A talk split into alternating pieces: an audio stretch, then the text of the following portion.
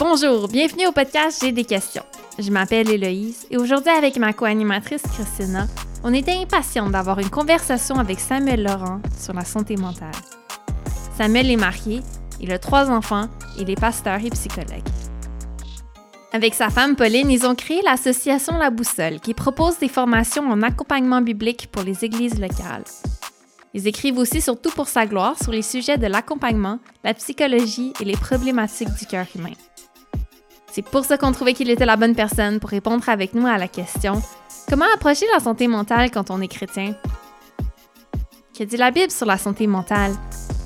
Quelle est la perspective de la psychologie actuelle sur la santé mentale? Est-ce que ces deux perspectives peuvent coexister? Et comment trouver du soutien? C'est le genre de questions qu'on se pose dans cet épisode de J'ai des questions. Bonjour, bienvenue au podcast J'ai des questions. Je m'appelle Héloïse et aujourd'hui je suis accompagnée de ma co-animatrice Christina. Salut Christina. Salut. Ça fait longtemps qu'on veut en parler et euh, le jour est enfin arrivé. Aujourd'hui, on explore la question de la foi et de la santé mentale. Et pour en parler, on a avec nous Samuel Laurent. Samuel, merci d'être avec nous. Hi, bonjour à tous, ravi d'être avec vous. Autour de nous, on parle de santé mentale de plus en plus. C'est pas tabou comme avant. Et euh, c'est pas rare que les gens assument des problèmes de santé mentale comme faisant partie d'eux ou de leur quotidien. Et euh, même chez les chrétiens, c'est de plus en plus accepté d'aller demander de l'aide pour s'occuper de sa santé mentale. Mais on était curieux sur la perspective biblique sur le sujet. J'ai pas conscience d'un passage biblique qui utiliserait l'expression santé mentale, mais on peut voir que la Bible en parle. Quand vous pensez à justement à la santé mentale, quel passage ou histoire biblique vous viennent à l'esprit? Hmm.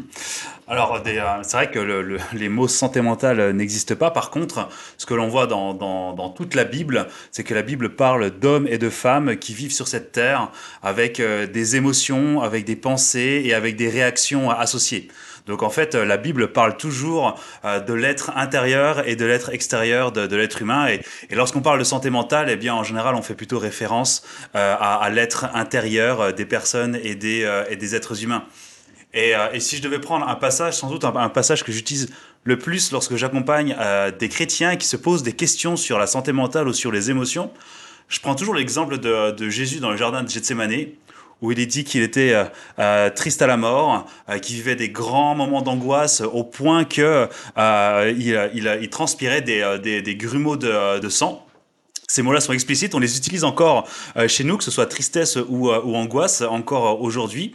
Et on voit bien que du coup, eh bien, cette santé mentale a toujours existé et que c'est pas quelque chose juste de, culturel pour essayer de mieux comprendre le comportement humain. Et même si on mm. regarde dans, dans toute l'histoire de, de l'humanité, depuis l'Antiquité jusqu'à aujourd'hui, l'être humain n'a cessé d'explorer ce mystérieux être intérieur que nous décrit d'ailleurs si, si, si, bien, si bien la Bible. C'est super intéressant ce que tu dis, Samuel. En même temps, il y a beaucoup de passages dans la Bible qui parlent euh, d'émotions. Je pense que c'est là que, que, moi, moi, les passages qui me viennent en tête parlent d'émotions. Mais souvent, en fait, la Bible nous dit, par exemple, des choses comme euh, n'aie pas peur. Euh, la Bible dit ça souvent, là, je pense, là, au travers l'idée de, de, de, ne pas avoir peur ou d'avoir de la joie. Euh, pourtant, euh, quand on a des problèmes de santé mentale, ça, c'est des choses qui sont souvent difficiles. Comment est-ce que tu répondrais aux chrétiens qui, qui voient ces encouragements-là dans la Bible, mais, euh, mais trouvent ça difficile en ce moment de ne pas avoir peur ou, ou de ne pas... Ouais, d'être dans la joie. Oui, c'est ça, ou qui trouvent ça dur d'être de, dans la joie. Ouais. Et eh ben, si on reprend euh, tout simplement l'exemple de Jésus, en fait, l'exemple de Jésus nous met face à un paradoxe. C'est-à-dire que mm. d'un côté, effectivement, dans, dans, dans, la Bible, que ce soit dans l'Ancien Testament, l'Éternel ou dans le Nouveau Testament, Paul, par exemple, il nous dit euh, N'aie pas peur ou n'aie crainte, etc. Euh, mm-hmm. combien de fois Dieu il dit N'aie crainte, euh, je suis avec toi et, et pourtant, ben, on voit un Jésus eh ben, qui a peur de mourir, qui mm-hmm. vit ces émotions-là. Donc comment, comment est-ce qu'on fait coïncider ces, deux choses-là? Et c'est ça qui est intéressant. Et c'est là aussi où pour nous, en tant que, chrétiens, euh, ou en tant que responsable d'église, ou en tant qu'enseignant, on doit être prudent sur ce sur qu'on avance par rapport à ces différents éléments-là. Euh, lorsque on dit à quelqu'un, sois courageux, n'aie pas peur, euh, ne t'inquiète pas, etc. C'est toujours suivi de quelque chose, d'un encouragement, etc. Et en fait, ces injonctions liées à nos émotions, je pense pas que ce soit des ordres en tant que tels, euh, pour deux choses. D'une part, on vit dans un monde pécheur avec un corps corrompu par le péché. Et euh, malheureusement, ce corps, il nous joue des tours. On n'est pas tous câblés de la même manière. On n'est pas tous bien câblés comme on le voudrait. Et, du coup, on sait très bien que ces, émotions-là, en réaction à notre environnement, resteront jusqu'à la fin de nos jours. Et en réalité, euh, si quelqu'un euh, n'a pas peur, alors qu'il a un tigre devant lui en pleine nature, je pense qu'il serait plus insensé sensé. Et donc on voit bien que, nos émotions euh, sont bonnes euh, pour le plus grand nombre et qu'au contraire elles nous indiquent sur ce que l'on croit. Et croire qu'un tigre est dangereux, bah, je crois que c'est bon dans notre, euh, dans, notre monde d'aujourd'hui. Et donc ces exhortations-là, elles sont plus là pour, pour, des, pour des encouragements et surtout pour des, des encouragements liés à l'espérance que, que, que l'on a. Deux types d'espérance. D'abord un espoir présent dans le fait que Dieu est souverain sur cette terre et que les choses qui, qui nous arrivent sont dans sa, sont dans sa main et qu'il ne permet pas à ce qu'on soit abattu au point de plus pouvoir vivre. Et le deuxième point, et ça c'est aussi que je trouve magnifique par rapport à nos émotions, c'est le retour de Christ et qu'un jour on n'aura plus à vivre sur cette terre eh bien, des émotions terribles comme on peut les vivre aujourd'hui. Et d'ailleurs, lorsque l'on voit dans l'Apocalypse, la première chose que fait Jésus-Christ à son retour, c'est d'ôter les larmes de nos joues c'est d'enlever la tristesse de, de, de, nos cœurs. Donc on voit bien que dans la Bible, Dieu prend bien en compte que jusqu'à la fin du, du, monde, on continuera à vivre euh, des, des, des, épreuves et des émotions qui sont dures et dites négatives, mais que pour autant, eh bien, il ne faut pas désespérer et que ben, un jour ce sera complètement terminé et qu'en attendant, on doit, on doit tenir, tenir ferme. Mais lorsqu'on voit euh, le, le, comportement de, de, Jésus par rapport aux, aux émotions, il a peur, il est angoissé et il est triste. Simplement, on est tous d'accord euh, ici qu'en tant que chrétien, nous croyons qu'il est sans péché.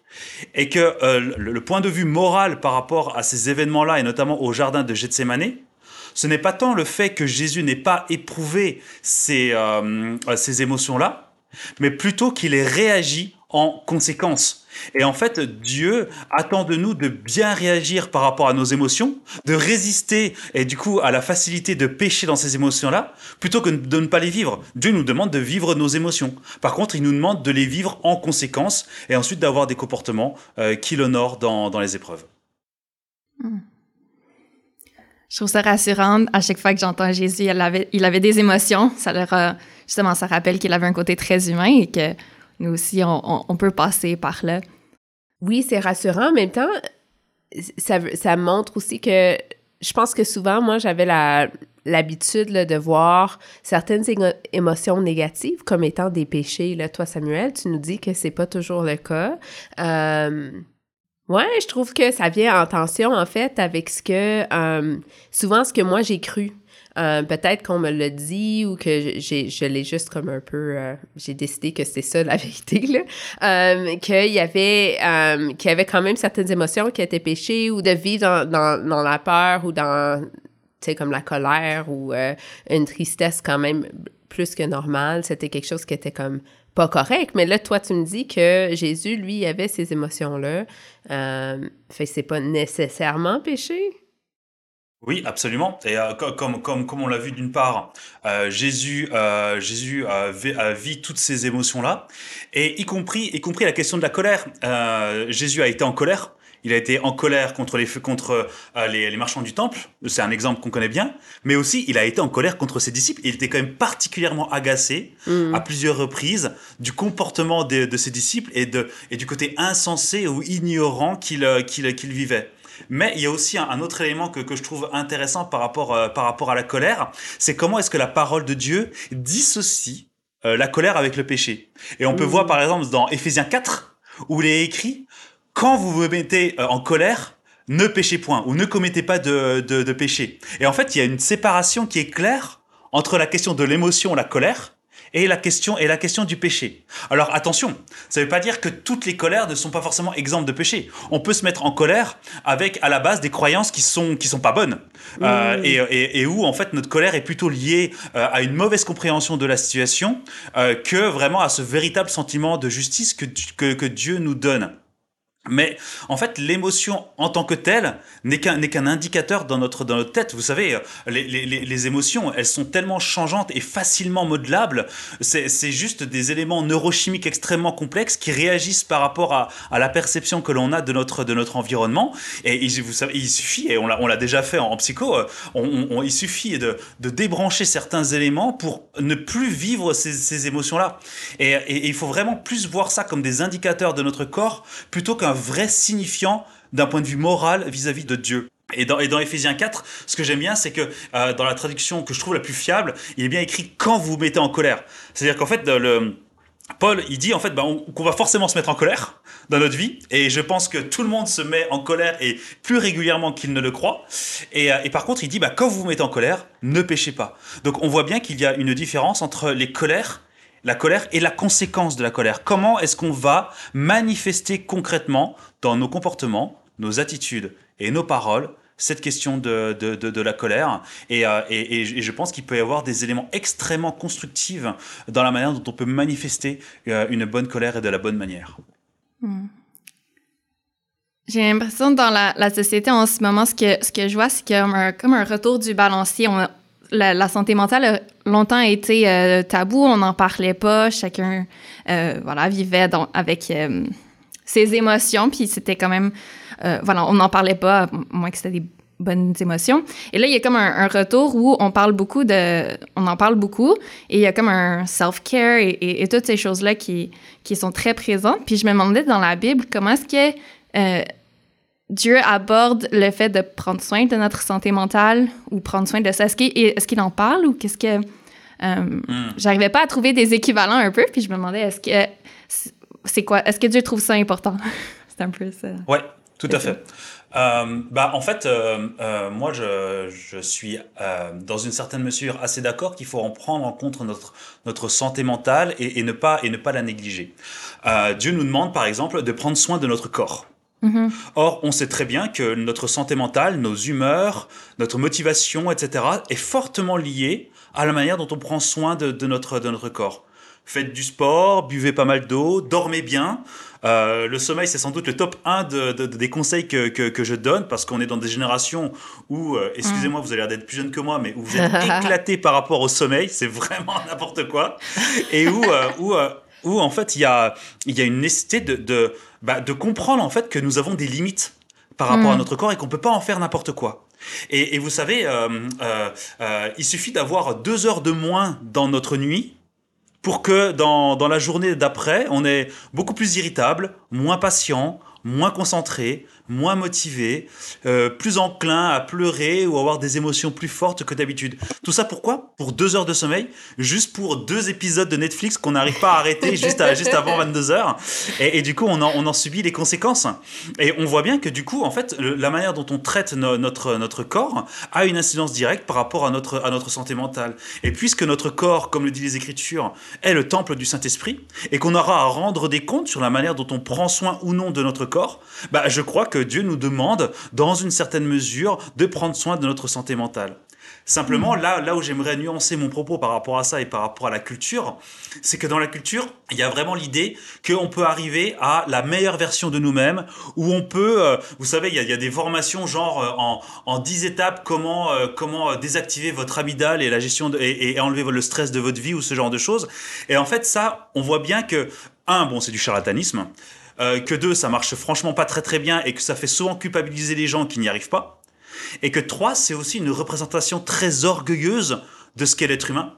En oubliant en fait que l'être humain est pécheur, qu'il est amené à mourir, que en fait il a quand même un corps qui globalement débloque un petit peu et on le voit avec la vieillesse et avec la mort, et où on voit eh bien qu'en fait on peut faire tout ce que l'on veut, on n'arrivera pas en fait à la pureté que les gens aujourd'hui cherchent dans le développement personnel, euh, dans, dans, les psychothérapies, etc.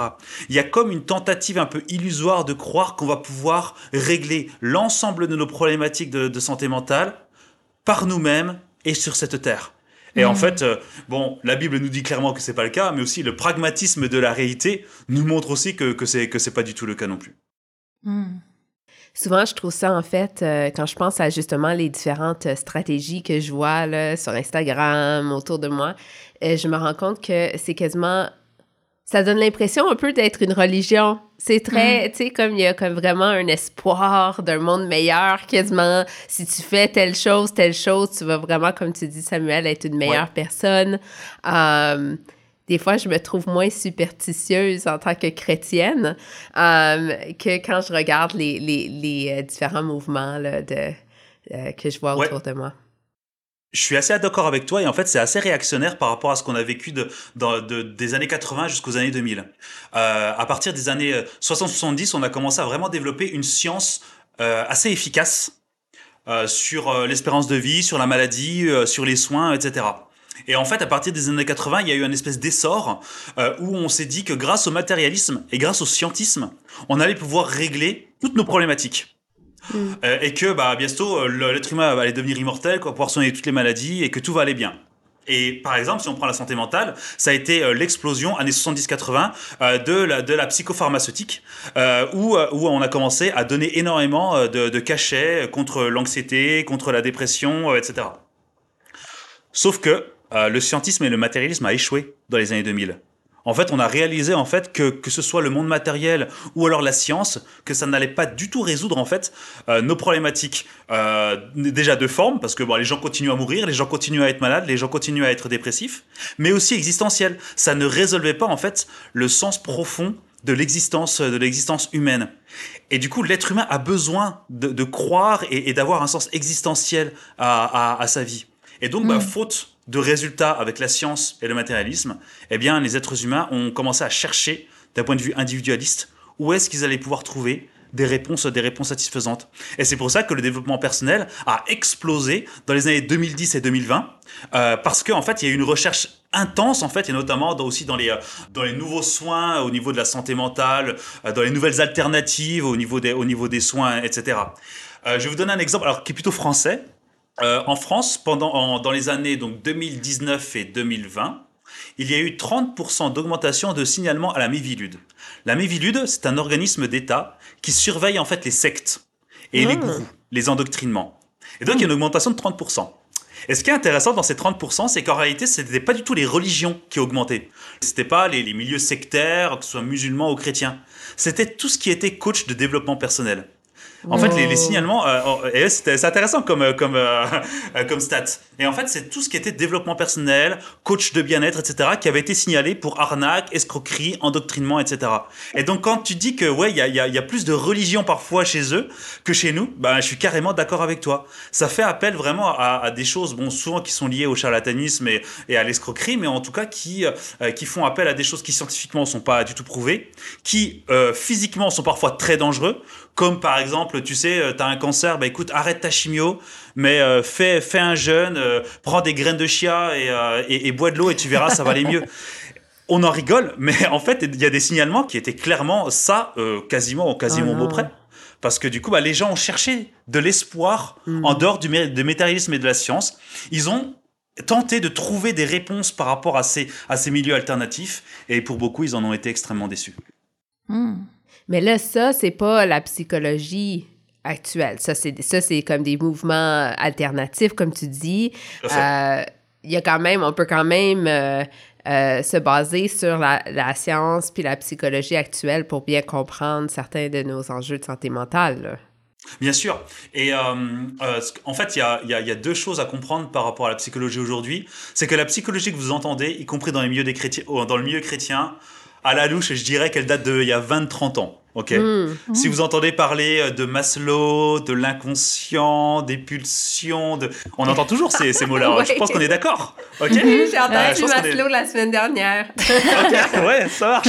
Et vous savez que que, que, que Maslow, par exemple, c'est un mythe de, de, de psycho qui euh, dont on sait dans la psychologie moderne que en fait c'est pas vrai depuis au moins 30 ans. Hein, c'est dans les années 80-90 hein, où on a compris que que ça marchait pas très très bien son histoire. Et pourtant dans la culture populaire, y compris dans dans les milieux chrétiens, et eh bien du coup c'est on est encore dans ce genre de, paradigme-là.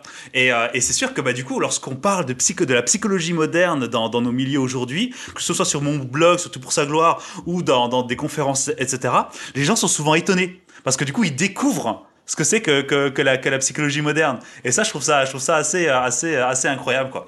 Même au niveau, de, même au niveau des thérapies, etc., souvent, les gens, ils ont, ils ont l'image euh, du, du mec dans un fauteuil qui écoute euh, son patient allongé sur, sur un canapé, etc. Euh, mais, mais ça, ça, ça, ça, existe plus depuis, des, depuis des décennies. mais on a, on a, encore, on a encore ces, ces, ces images-là en, en, tête. Des images qui sont malheureusement, malheureusement très tenaces. Mmh. Mais c'est ce que je dis souvent aujourd'hui. Je suis très content d'être un psychologue au XXIe siècle, parce qu'aujourd'hui, les, recherches scientifiques que, l'on trouve par rapport à la question du comportement humain, euh, eh bien, euh, est beaucoup plus en accord avec ce que dit la parole de Dieu sur l'homme qu'il y a un siècle. Je pense que j'aurais été très très embêté d'être un psychologue à l'époque de Freud au début du XXe siècle, en 1900-1910. Euh, parce que mmh. du coup, là, je n'aurais pas eu les moyens euh, de pouvoir eh bien, entrer en, dialectique par rapport à la psychanalyse et ce qu'il disait par rapport à, l'être humain. Or, euh, aujourd'hui, avec les, les nouvelles découvertes que l'on a, j'ai l'impression qu'on a un regard assez fiable et qui est assez euh, proche euh, de ce que euh, dit la Bible, tout en faisant la, différence entre psychologie et, psychothérapie. Lorsqu'on analyse les comportements humains, la psychologie, je pense qu'on est assez proche. Par contre, il faut être prudent par rapport à ce que certains mouvements de psychothérapie, de soins de l'âme, peut, peut diriger les, les, les personnes, notamment chrétiennes. Parce que dans, dans, les psychothérapies séculières, on sait très bien qu'il n'y a ni la question de Dieu, ni la question du péché, et pas mal d'autres choses par rapport à l'anthropologie. Et, et, où du coup, bah là, il faut se poser les bonnes questions lorsqu'on veut rencontrer un professionnel. Hmm.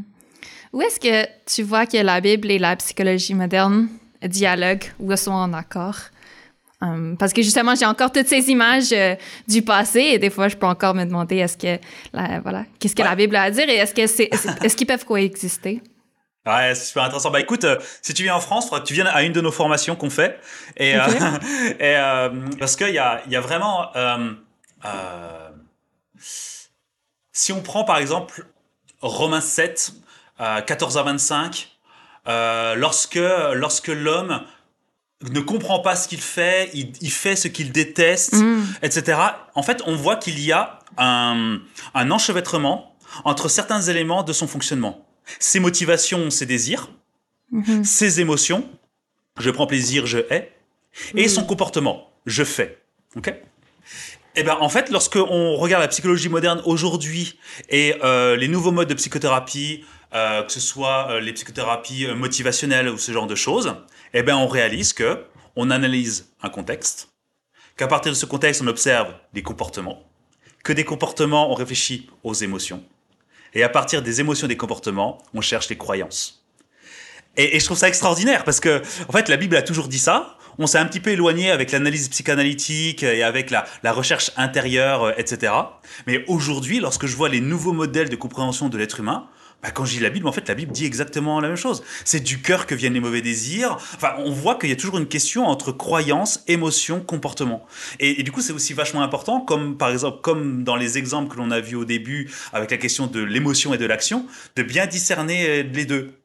Et que hmm. si Jésus a, a, éprouvé de fortes émotions, par contre, il avait les croyances divines et du coup, il a fait ce qui était juste. Il a fait malgré ses émotions par rapport à, par rapport à ses, à ses croyances et par rapport à qui il est. Et je trouve ça hyper encourageant parce que ça enlève aussi le déterminisme de, de se dire, euh, ben, euh, je vis ça, je pense ça, machin, et donc du coup, forcément, je vais faire ça. Et non, en tant que chrétien, on a l'espérance et on, on croit que par le Saint-Esprit et parce que l'on croit de l'être humain et de Dieu, on peut agir d'une manière intègre malgré toutes les influences terribles que l'on peut vivre autour de nous et malgré les épreuves difficiles. Hmm. Wow! Um, ça me fait penser un peu, là, corrige-moi Samuel, ça se peut que, euh, là, j'utilise des exemples qui datent de 20 ans, um, mais je vais essayer quand même. Um, ça me fait penser comment que dans l'anxiété, on utilise souvent des thérapies cognitivo comportementale, euh, ou en anglais, on dit cognitive behavioral therapy. Um, puis ça, moi, ça, celle-là, j'avais plus de facilité à comprendre comment que ma foi et, et ce genre de thérapie-là pouvait marcher, parce qu'on le voit souvent dans la Bible, hein, la, la dans les psaumes, souvent, on dirait qu'il est en train de se parler, il est en train de dire, de se dire qu'est-ce qu'il voudrait croire ou euh, de, corriger un peu certaines pensées qu'il connaît, qu'il voit.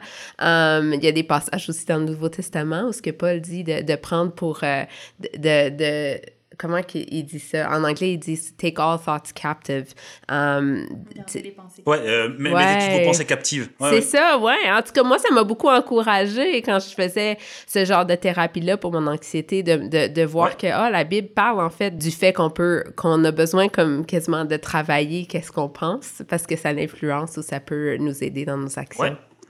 Ben, écoute, non, alors effectivement, c'est un exemple qui date d'il y a 30 ans. Ah, non! mais, euh, mais c'est pas grave, mais c'est pas grave parce qu'en fait c'est le mouvement dans lequel on est resté en fait. C'est là en fait où on a produit le plus de résultats et où euh, où effectivement après on a on est arrivé sur les nouveaux modes de thérapie comme la, la thérapie motivationnelle etc. Donc c'est vraiment c'est les mêmes principes.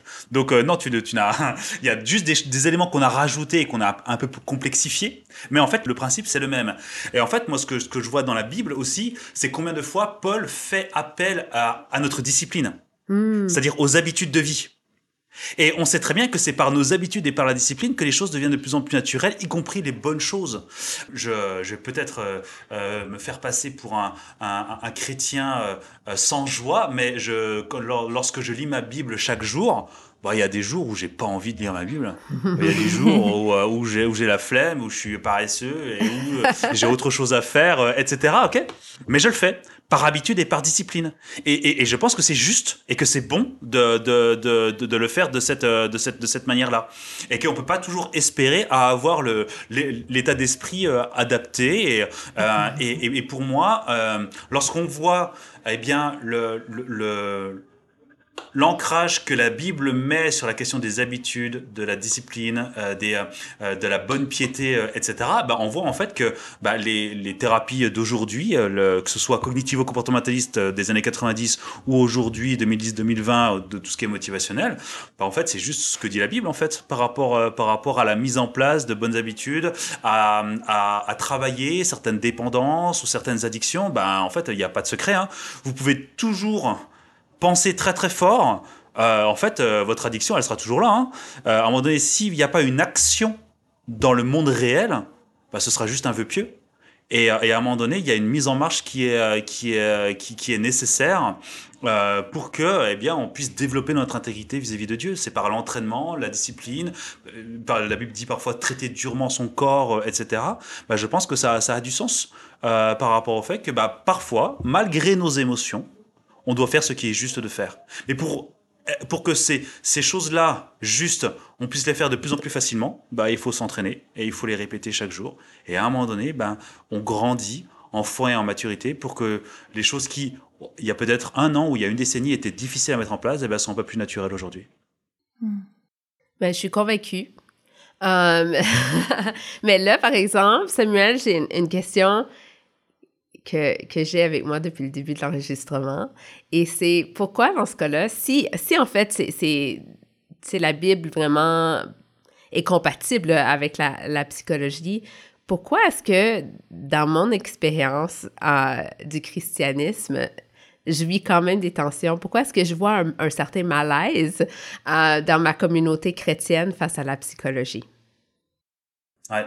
Euh, moi, je pense qu'il faut pas euh, euh, mettre sous le tapis les influences culturelles et historiques de, de, ces, de ces réflexions-là. Jusqu'au 19e siècle, il y avait deux éléments par rapport à la santé mentale. Soit on allait se confesser auprès du curé, soit on enfermait les fous dans des hôpitaux psychiatriques. Mm-hmm. Donc on cachait la, la, la, la, folie et la, et la maladie et la maladie mentale. Euh, ou alors on, essaie de l'expulser avec des saignées ou à faire vomir, etc. Mais voilà, mais ça c'est un autre truc encore. Euh, c'est sur l'évolution historique de, la, santé mentale. Mais voilà, il y a, a jusqu'au 19e siècle, c'était ça. Euh, et, mais euh, je, je, pense aussi, et lorsqu'on voit les, les, les, puritains comme Jonathan Edwards, etc., les, théologiens avaient une vraie réflexion euh, sur l'être intérieur de l'être humain et pourquoi on vivait des choses terribles, etc. Euh, et il y en a beaucoup qui ont creusé le sujet et qui ont des réflexions absolument admirables, qui n'ont rien à envier avec ni les théologiens modernes, ni les, psychologues, ni les mmh. psychologues d'aujourd'hui. Sauf que, bah, en fait, on a un peu oublié ça et, et est arrivé donc fin du 19e, début du 20e, la psychanalyse. Et ça a bouleversé euh, le, monde par rapport à ce qu'est l'être humain. Et même si je ne suis pas psychanalyste et que j'ai de, des réserves par rapport à ce courant-là, il n'empêche que euh, ça a permis d'explorer des voies que l'on n'avait jamais explorées auparavant. Et il faut se souvenir qu'à cette époque-là, ils n'avaient pas d'IRM, ils n'avaient pas d'électrode, ils n'avaient pas de statistiques, enfin, ils faisaient ça avec un crayon et un bout de papier, quoi. Donc il faut quand même respecter ça et de dire que quand même, ils avaient des intuitions fortes euh, par rapport à ce qui se passait chez l'être humain. Et ça a pris un tel essor, et notamment en Europe, que du coup, ben, euh, euh, les chrétiens n'ont pas su répondre en fait par rapport à ça. Ils étaient mm. un peu décontenancés par rapport à ça, ils savaient pas quoi répondre. Et du coup, on a commencé à perdre une bataille par rapport à la psychologie et à la psychothérapie. Et de plus en plus, eh bien, on a, on a déséquipé l'Église pour euh, aller vers euh, les, euh, les, psychanalystes, les psychologues et les, et les psychiatres. Et à un moment donné, dans les années 60-70, un mec qui s'appelle Jay Adams aux États-Unis s'est réveillé et s'est dit mais non, ça peut pas marcher comme ça, ça peut pas fonctionner comme ça. La parole de Dieu est vérité et quand même, on est en train de reléguer le, travail du pasteur à des gens séculiers qui ne connaissent ni Dieu ni le péché. Et il faut faire quelque chose. Et il a commencé à se battre durement face, à la psychologie et à la psychanalyse, avec un, discours très radical, en se disant que non, la, la psychologie n'avait rien à faire dans l'Église, et qu'en fait, on avait besoin que de la parole de Dieu pour pouvoir s'en sortir. C'était notamment le courant qu'on appelle nouthétique, euh, je crois qu'il y a des ressources libres. C'est très très intéressant hein, sur, euh, sur la manière dont il prend la parole de Dieu par rapport à la confession, par rapport au mal-être, etc., pour essayer de le proposer à, aux, chrétiens. Mais ça a provoqué une vraie scission et une vraie hostilité. Et en fait, euh, à partir des, années 80, là, il y, a eu un autre problème. D'une part, on avait déjà déséquipé l'Église, c'est-à-dire les membres, pour du coup n'avoir que des professionnels, soit des psychologues, soit des pasteurs, pour pouvoir répondre à nos problématiques intérieures. Grave problème, à mon sens. Le deuxième problème, c'est que du coup, les pasteurs ont commencé à reléguer leur travail aux psychologues et aux psychanalystes. Euh, parce que ben, ils étaient peu équipés, peu formés, et ils n'avaient pas, pas le temps pour pouvoir le faire. Et, et du coup, on se retrouve donc du coup un peu écartelé entre aller voir son pasteur pour les choses spirituelles aller voir le, psychologue pour les choses de la santé mentale, sans vraiment définir les deux, sans vraiment se dire ben, vers, vers où aller, etc. Et du coup, les, les chrétiens se retrouvent un, un, petit peu écartelés, etc. Et étant donné que l'Église et la communauté, etc., est plus fort, bah, du coup, il y avait cette tension-là de se dire, mais non, n'allez voir pas voir un psychologue, allez voir plutôt le pasteur, etc. Et le pasteur qui était démuni, allez voir plutôt un psychologue parce que moi, je sais pas faire, etc. Et du coup, on se retrouve, on, se retrouve dans, quelque chose infernal qu'on connaît encore aujourd'hui. Mm. Et, euh, et, euh, et, au travers de, cette, problématique, eh bien, les camps ont commencé à, se, à, dresser leurs leur barricades.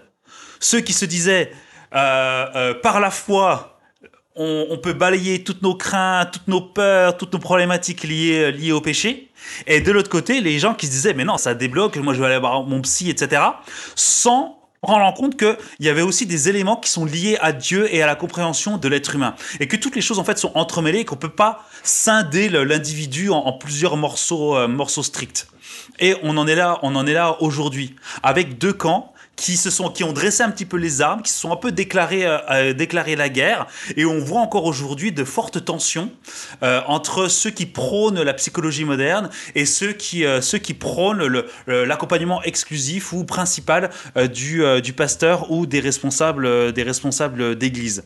Et ça, en fait, je pense que l'écueil pourrait, ne pourrait pas être résolu, mais en tout cas pourrait être travaillé entre déjà bien comprendre ce que c'est que la psychologie moderne d'aujourd'hui, comprendre les découvertes scientifiques que l'on a de, euh, de, l'être humain en considération, et aussi de l'autre côté, prendre en considération que en fait, euh, une dépression, de l'anxiété, une dépendance, euh, un, coup au moral, du stress, de l'insomnie, de, etc., a toujours une facette qui est liée à la question de Dieu et de notre relation avec, avec Dieu. Il n'y a pas des, des, problématiques dans nos vies qui sont soit strictement euh, liées à la santé mentale ou strictement liées au spirituel, comme si euh, les deux pouvaient être séparés.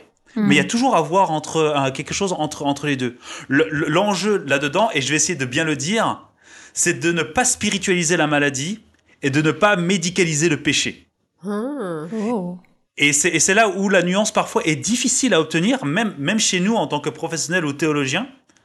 Parce qu'il y a des choses, des fois, qui sont. Euh, euh, par exemple, on sait très bien que la thyroïde, euh, quelques, les, deux, deux, noyaux qui sont au niveau de la gorge, eh bien, a un impact absolument énorme sur les humeurs. Hmm. Et qu'il suffit d'un petit dérèglement hormonal à la thyroïde pour soit être complètement excité, etc., et être au, taquet à dormir 4 heures par, euh, par nuit et être à fond, etc., ou alors au contraire, à ne pas pouvoir se lever le matin parce qu'on n'a on a, on a aucune motivation et aucune, aucune volonté.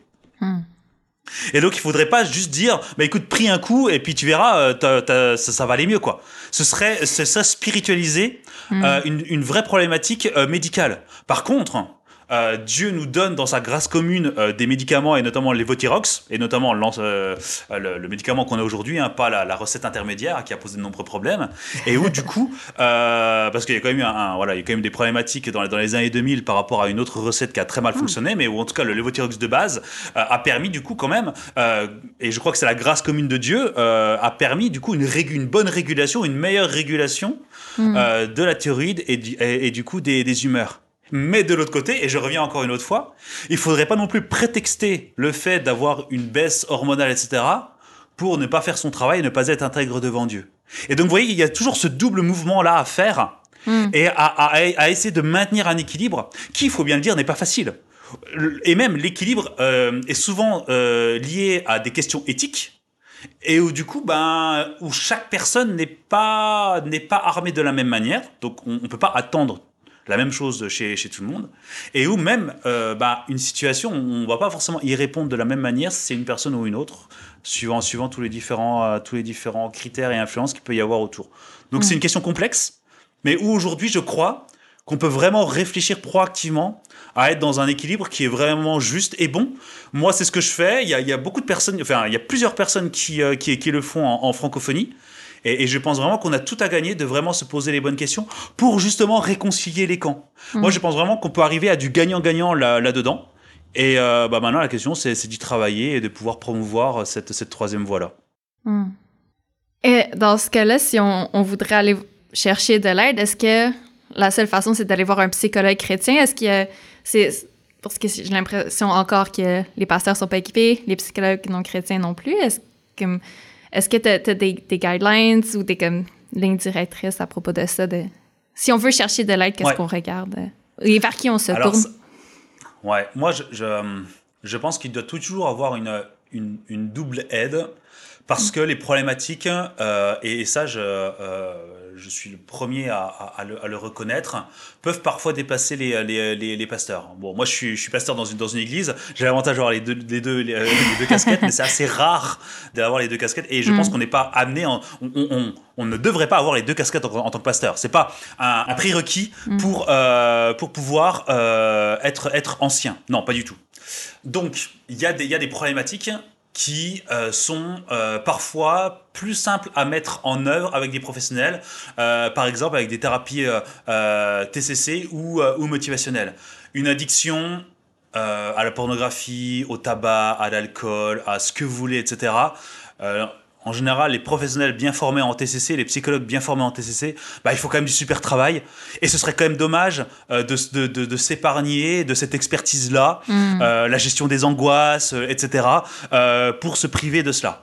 Mais il faut être vigilant. En tout cas, il faut, lorsqu'on pousse la porte d'un professionnel, de bien comprendre que ce professionnel-là restera sur du comportemental ne restera pas sur les croyances fondamentales ni sur une anthropologie humaine qui est, qui est, qui est biblique. Par contre, c'est un bon expert sur le comportement humain et il pourra sans doute ajuster et avoir des conseils formidables euh, sur la manière de gérer certaines problématiques euh, de, des types que j'ai euh, que j'ai énoncés.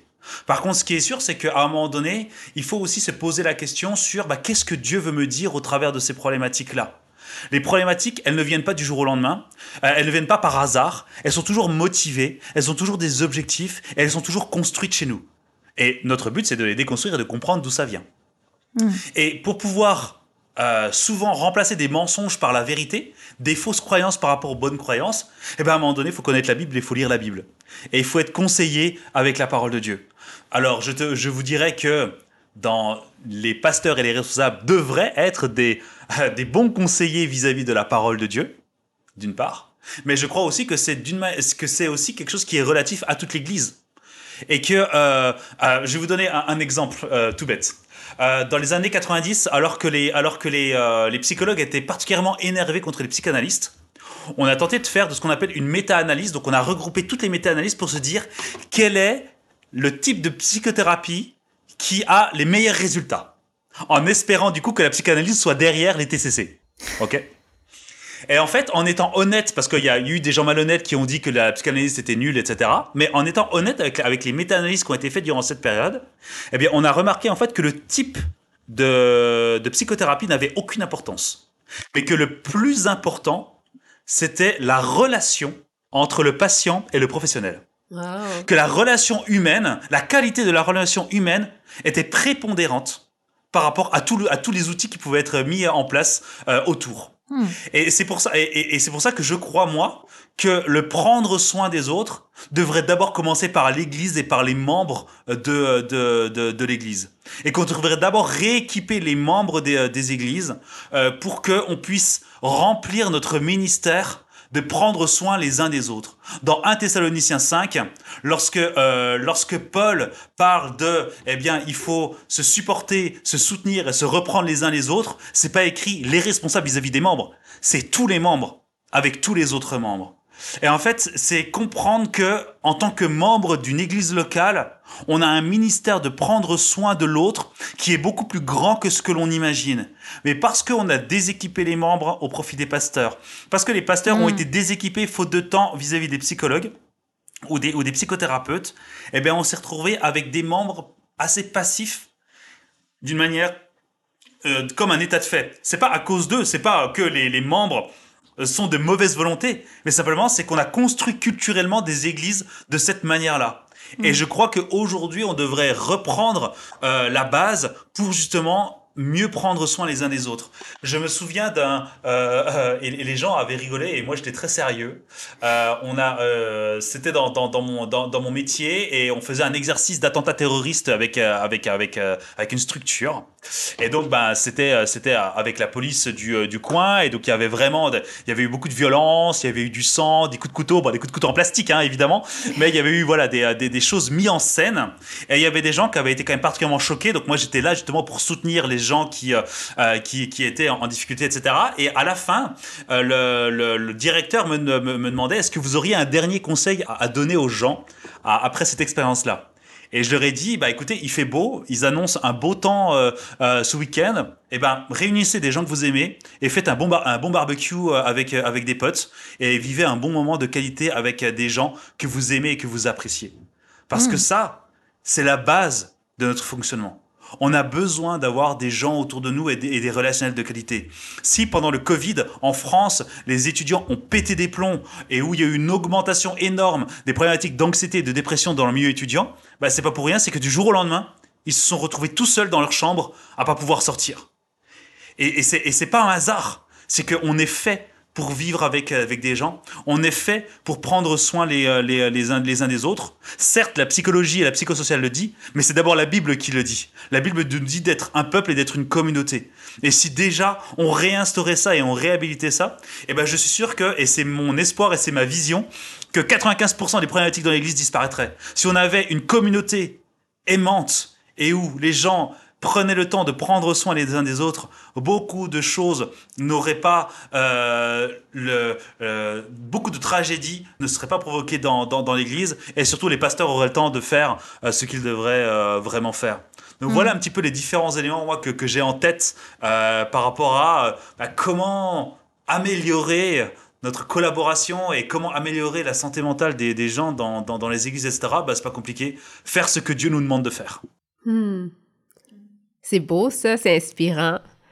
Euh, alors moi, ça me dit, euh, de ce que je comprends, oui, va consulter si tu as besoin d'être professionnel, euh, mais cache pas non plus tes difficultés de ta communauté. Entoure-toi, euh, parle à ton pasteur, à, ta communauté de jeunes adultes, à ton église, peu importe, mais trouve des gens, entoure-toi de ta communauté chrétienne euh, pour pas juste aller chercher de l'aide professionnelle, mais vraiment chercher de l'aide complète, holistique. oui. C'est ça. Et puis, il y a aussi le truc, puisque je vais aller voir un professionnel ou quelqu'un à l'extérieur de l'église, eh ben personne ne connaîtra mon problème. Et comme ça, je reviendrai retaper, et comme ça, personne n'aurait rien vu. Il y a quelque chose d'orgueilleux, en fait, là-dedans. Il y a quelque chose d'humiliant de partager nos difficultés avec les autres. Mais Dieu nous ordonne de le faire. Wow. Dieu nous ordonne de nous confesser, de partager nos souffrances avec les autres, et Dieu nous ordonne de soutenir ceux qui, ceux qui nous les partagent. Et donc, il faut être au rendez-vous. Et je pense que c'est d'abord l'Église qui doit être au rendez-vous par rapport à ça. Hmm. Wow. Plus je, je lis la Bible, plus j'apprends à la connaître, plus j'apprends à connaître Dieu aussi. Puis je suis juste fascinée à quel point, dès le départ, Dieu, euh, il savait qu'est-ce qu'on avait de besoin pour euh, s'épanouir. Euh, oui, il y a eu quelque chose qui s'est passé à la chute, mais après ça, Dieu a mis des choses en place, dont la communauté, dont l'Église, pour qu'on puisse quand même euh, s'épanouir du mieux possible. Et euh, je pense qu'on le voit dans, dans cet épisode-là. Merci beaucoup, Samuel. Trop bien.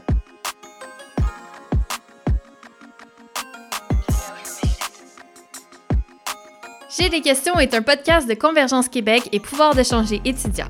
Merci d'avoir écouté cet épisode. N'oublie pas de t'abonner à ce podcast sur ta plateforme préférée pour ne pas manquer les prochains épisodes. Et pour plus de contenu, des photos, des citations et pour apprendre à se connaître, rejoins-nous sur Instagram ou Facebook en cherchant P2C étudiant. On se retrouve bientôt pour répondre à une nouvelle question.